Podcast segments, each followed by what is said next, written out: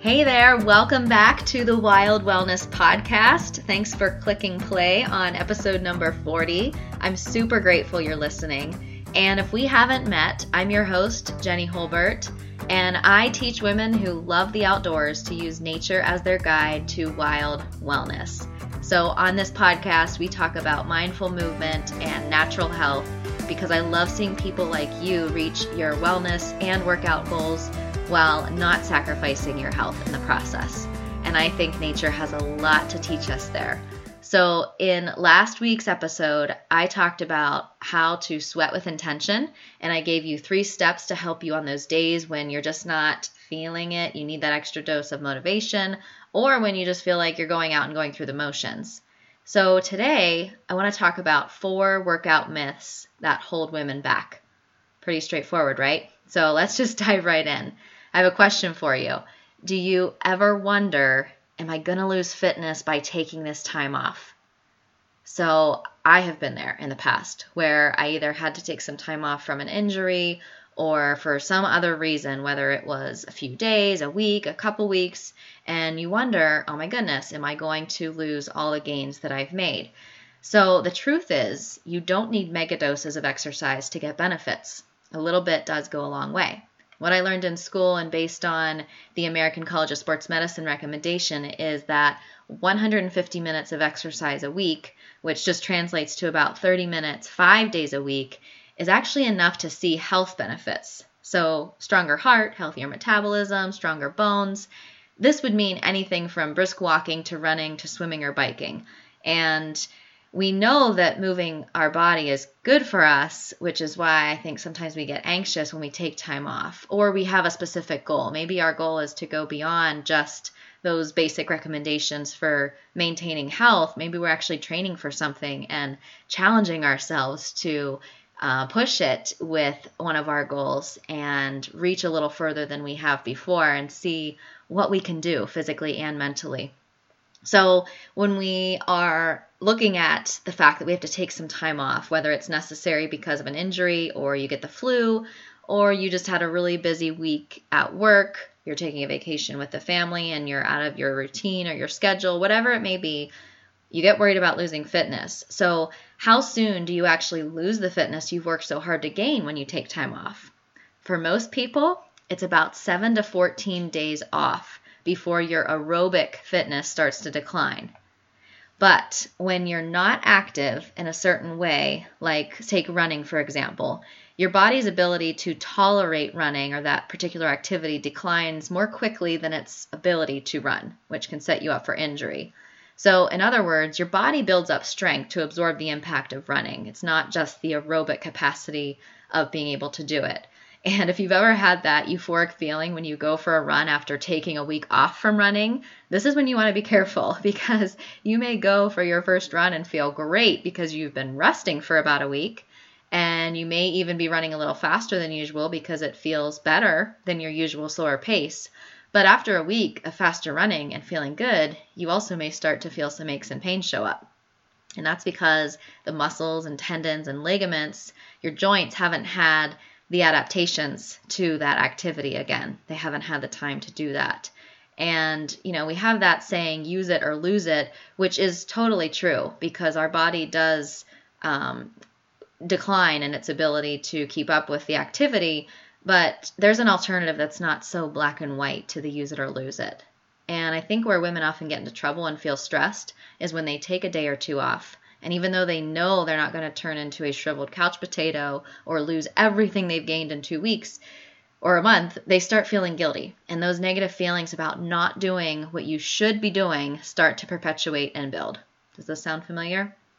That inner critic might start to take hold a little stronger too. And if you're paying attention to the inner dialogue, you'll notice there's some negativity around your abilities and what you're not doing that you should be doing and that's when it's time to get clear on what's really happening.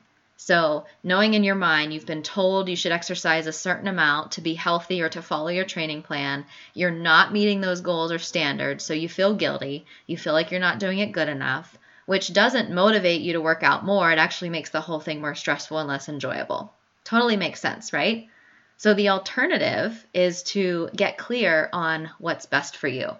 Knowing when you take a day or two off, how to maximize the rest so you can actually come back stronger and having the support that you need to get back to it after taking the time off, like knowing exactly what to do and how to ease back into that, and also learning how to end the guilt trip that leads to overtraining and workouts that just feel mundane because you're just doing it just because you should be and just because you're going through the motions. So, if this sounds like something you want to work on within yourself, you'll have to check out Wild Souls. It is my online wellness circle, and it's where you'll get a system for tuning in so you can go with the flow of your body because I'm all about living and moving intentionally with the natural inner rhythms and outer seasons. And when you learn how to do this, it affects your productivity, your creativity, your energy, and of course, your workouts so much. You realize that reaching your goals is more clear you're doing it all with less hustle because you realize you can actually take time off without losing what you've gained. You can still get stronger. And most of all, you don't have to sacrifice your health because you're pushing and hustling 100% all of the time, which just doesn't work. So, I want to move on to myth number two now, which kind of goes along with myth number one in a way. Myth number two is it's normal to be sore from a workout. So this is partially true. Soreness is normal and a good sign that you've done something challenging so that your body will adapt and get stronger. Discomfort comes with good things. But when you're reaching for that new level and you are working out, you shouldn't always feel sore from a workout. So that's the difference. Doing something that's challenging versus working out to exhaustion every time is different.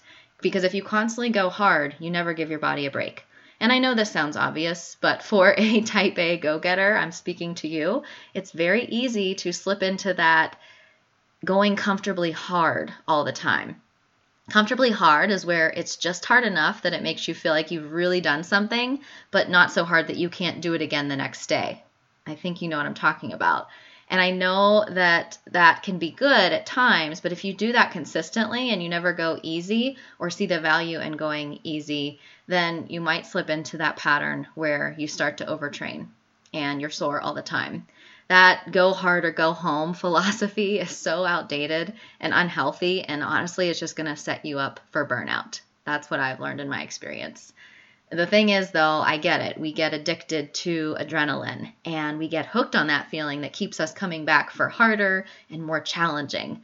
And while there's nothing wrong with this, it can go too far if you're not tuned in and mindful. And honestly, there's just certain times of the month where women in particular shouldn't focus so much on making gains as they do turn that focus into nurturing what they already have. So, again, don't get me wrong, I'm all for challenging myself and challenging other people to do hard things. They're sometimes uncomfortable, but at the right time.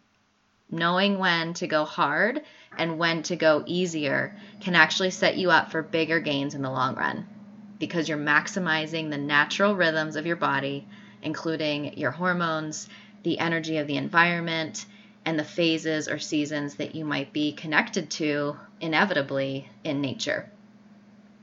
So, moving on to myth number three you should work out every day, which also includes training during your period because it will help ease the pain. Mm, this is interesting advice because I have found the opposite is true for me. So I'm not saying that it wouldn't be helpful for anyone, but for me, I have to rest. I have to slow down. I have learned this the hard way, the painful way. If I try to do too much, my body tells me, and I do experience more pain. And the truth is, we're all different, and only you can decide how to approach that time of the month. But I find I have the most energy two weeks out from menstruation, which is when I'm near ovulation, basically halfway through my cycle. So, this is what I focus on and maximize. In fact, I'm in that phase right now, and it's like summer on the inside, even though it's winter on the outside, and I feel even more energized and motivated to go out even when it is cold, and that's not my you know most favorite energized season to go. It's just that i do have more motivation. So i choose to do workouts and activities that require more energy and maybe more recovery. I do harder things. I go for it when i'm feeling it. And i start to notice though that my energy takes a dip the week before i menstruate.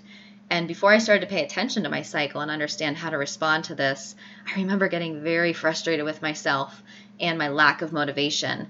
I didn't understand it. I would start to feel more tired and less interested in certain workouts. And this carried over into my work too. And I often just didn't feel excited about things. My sex drive even dipped down. And all of this just led to me criticizing myself and wondering what's wrong with me. And it turns out there was nothing wrong with me. It was the natural ebb and flow, and it was perfect. So there's nothing wrong with you either. It's the natural ebb and flow, and it is perfect. It's what needs to happen. And I needed to accept that, and I'm offering you the invitation to accept that too. Likewise, there's also times when you might have lots of energy, but if you don't know where to direct it, you could come to the end of that phase of the month feeling unfulfilled since you don't have clarity and you had all this energy, but you just sort of like spewed it out everywhere. So, if you don't know when this particular season of higher energy is coming to a close and when that season of lower energy is happening, you are going to be confused throughout the cycle and not maximize that as much. And I know specifically if you are not understanding when that higher energy season is coming to an end, you might actually even overshoot into the next season being overcommitted and even overtraining. So if you decide to join us in Wild Souls, you'll learn all about this so you know how to sync your workouts with your cycle and the seasons and even parts of the lunar cycle. You'll hear more about that. You'll understand what's best for your body in different phases and how to approach your other goals and commitments and your schedule as well. It's really life changing when you tune in and go with the flow, and I just love it. So I hope that if you're interested in that, that you will check out Wild Souls as well. So myth number four, the final myth. If you want to get better, faster, or stronger, you need to do a little bit more each day, week, or month. So, our society thinks in linear direction when actually everything is cyclical. Let me say that again. We talked about this a little bit already. Our society thinks in linear directions with goals when actually everything is cyclical. So we have seasons. There are phases of the moon. And as women, we have an inner cycle with our hormones, right? Yet living in the flow of a cycle is not deeply valued in our Western culture. And the truth is, I can see how this has affected my experience as a woman in particular, not only with menstruation, but with workouts and also even my work, my business. And it really bothers me how this leads us to overdoing, overtraining, and ultimately being burnout. And I've really noticed too that most training plans and goal setting guidelines favor this linear approach, which doesn't take our femininity and cyclical nature into consideration at all. So, if you want to get faster, better at something, or stronger, then challenging yourself is important. But rather than simply looking at it in a straight line where you start down here and consistently move your way up the stairs until you reach the top, aka your goal, it's so much healthier to realize that ebbs and flows are normal. And instead of seeing those lower points on the graph as downfalls or setbacks, what if we saw them as a natural part of the process? because they are. The truth is, there are times in the cycle and seasons where we feel more comfortable and at home. And likewise, we have seasons and places in the cycle where we feel more resistance. So, as I've been talking about, I am here to help women who want to reach their goals without sacrificing their health.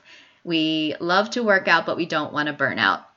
And in Wild Souls, the wellness circle for women that I am offering you, there are tools and teachings to help you use nature as your guide in life, wellness, and workouts. And if you want to check it out, it is something you can go look into more at jennyholbert.com forward slash wild. I want you to know there's a limited number of spots open. So if you want to check it out, go to jennyholbert.com forward slash wild to either get on the list or check out the live season that we are in. And that link will also be in the show notes. So I hope that these four myths and discussing this and getting some dialogue around it really helped give you some insights and maybe some clarity on what's true for you. As always, thank you so much for listening, my friend. Thank you for sharing this with someone who might love it too. And until we meet again, go live your one wild life.